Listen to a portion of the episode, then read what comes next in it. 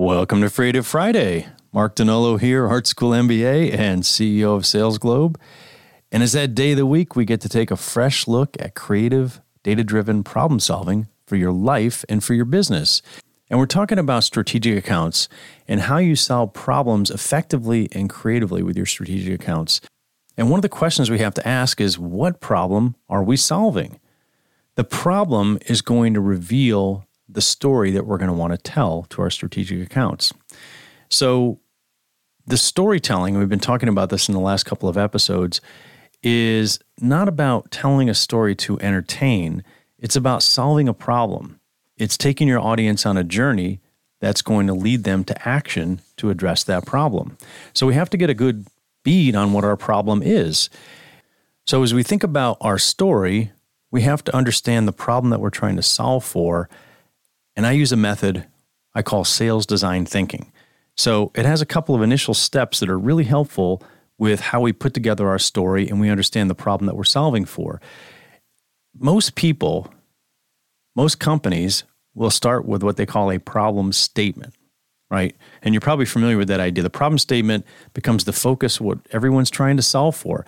The problem with a problem statement is that it's too assumptive. It's like a, it's like a solid inanimate object that just gets dropped on the table, right? And we just look at it and we assume that that actually identifies the problem that is going to lead us to the solution, right? But we could be identifying the wrong problem and heading in the wrong direction. So, what we want to do is we want to question that problem and come up with a better definition of that problem for our strategic account customers. So, let's look at an example of an automotive electronics company that uh, we, we work with with one of our clients. And, and they make parts like antennas and radios and GPS components for new cars and for aftermarket uh, modification as well.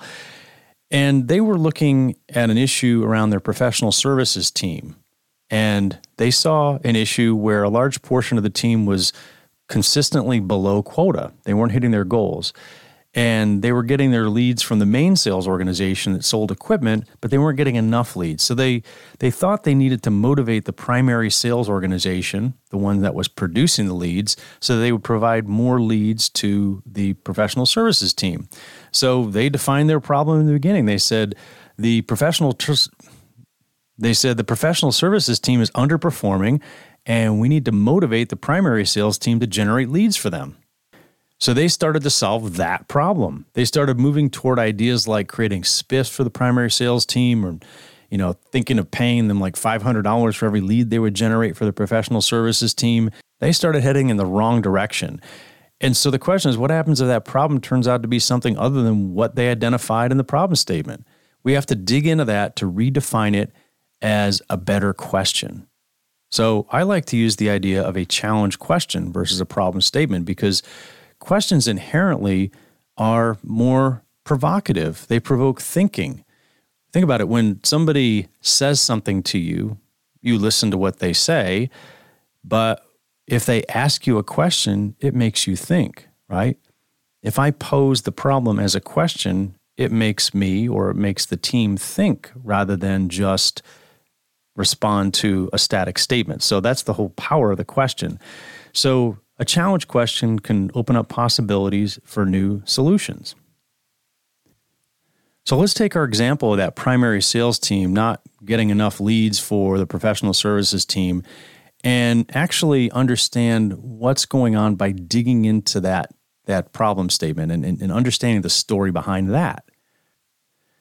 So you have a problem statement that could actually be a symptom or an indicator of the bigger story. That's where the problem starts to reveal the story. So let's start with asking some simple questions about that situation.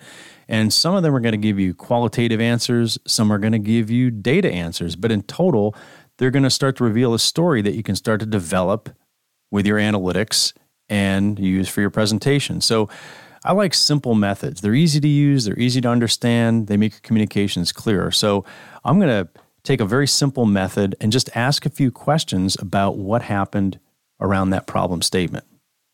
And so I'm going to ask the simple questions of what, how and when, who, where, and why.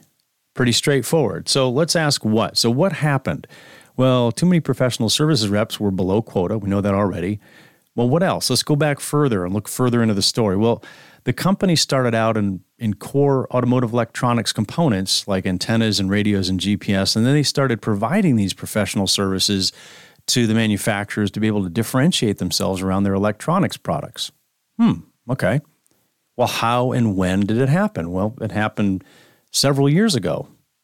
They acquired a company that did professional services. The primary sales team was slow to adopt professional services, and that led to lagging performance. Oh, okay. So the professional services team wasn't really welcomed in by the primary team very easily. Okay. Well, who was involved and who did it affect? Well, the professional services team, obviously. They struggled, and the primary reps brought in the professional services team, but they saw better performance when they did it. So that was a positive effect. And the primary reps that actually brought him in, they became believers in the benefits of professional services in the sales process. And the primary reps who tried to sell professional services themselves weren't as effective because it was a complex sale. Where did it happen? Well, it was happening in deals where the primary sellers weren't believers in the power of professional services. That's where things were failing. It's where the message wasn't getting across to the team overall or to the new hires of how positive professional services could be to the organization and to the sales process.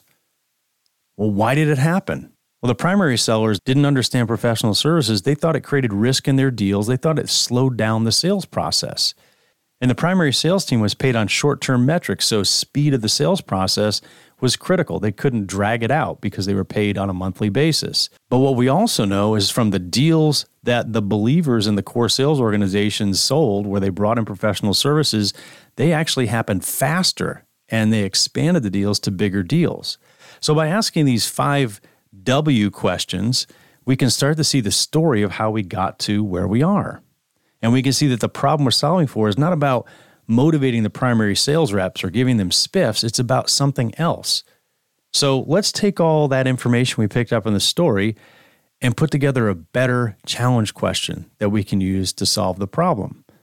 So, one challenge question we might put together, which would be the foundation for our story, would be something like this How can we communicate the benefits of professional services to the core sales team define the rules of engagement between the professional sales team and the core sales team, and reward for professional services lead generation and wins and drive predictable growth. Right? So we start solving something different. We start solving a problem around communications, how they work together, of course, rewards, and how we do it predictably. So if we look at the story more deeply and we redefine what we're solving for, and redefine the challenge question, we start solving for a different problem. We start heading in a different direction that's going to give us a better answer. So here's what I'd like you to do look back on a challenge that you recently addressed with the customer and critically look at it. When, when you understand the story behind that challenge, when you ask these kind of questions, does it reveal a different problem? And what might that have done in terms of how you approached the problem and worked with your client differently? And what might that have done in terms of how you approached the problem, maybe how you worked with your customer differently? So try redefining the challenge question and understanding the core problem you're solving for in your Creative Friday and every day. If you'd like to learn more about how you can use this concept in your strategic accounts, just contact us at salesglobe.com.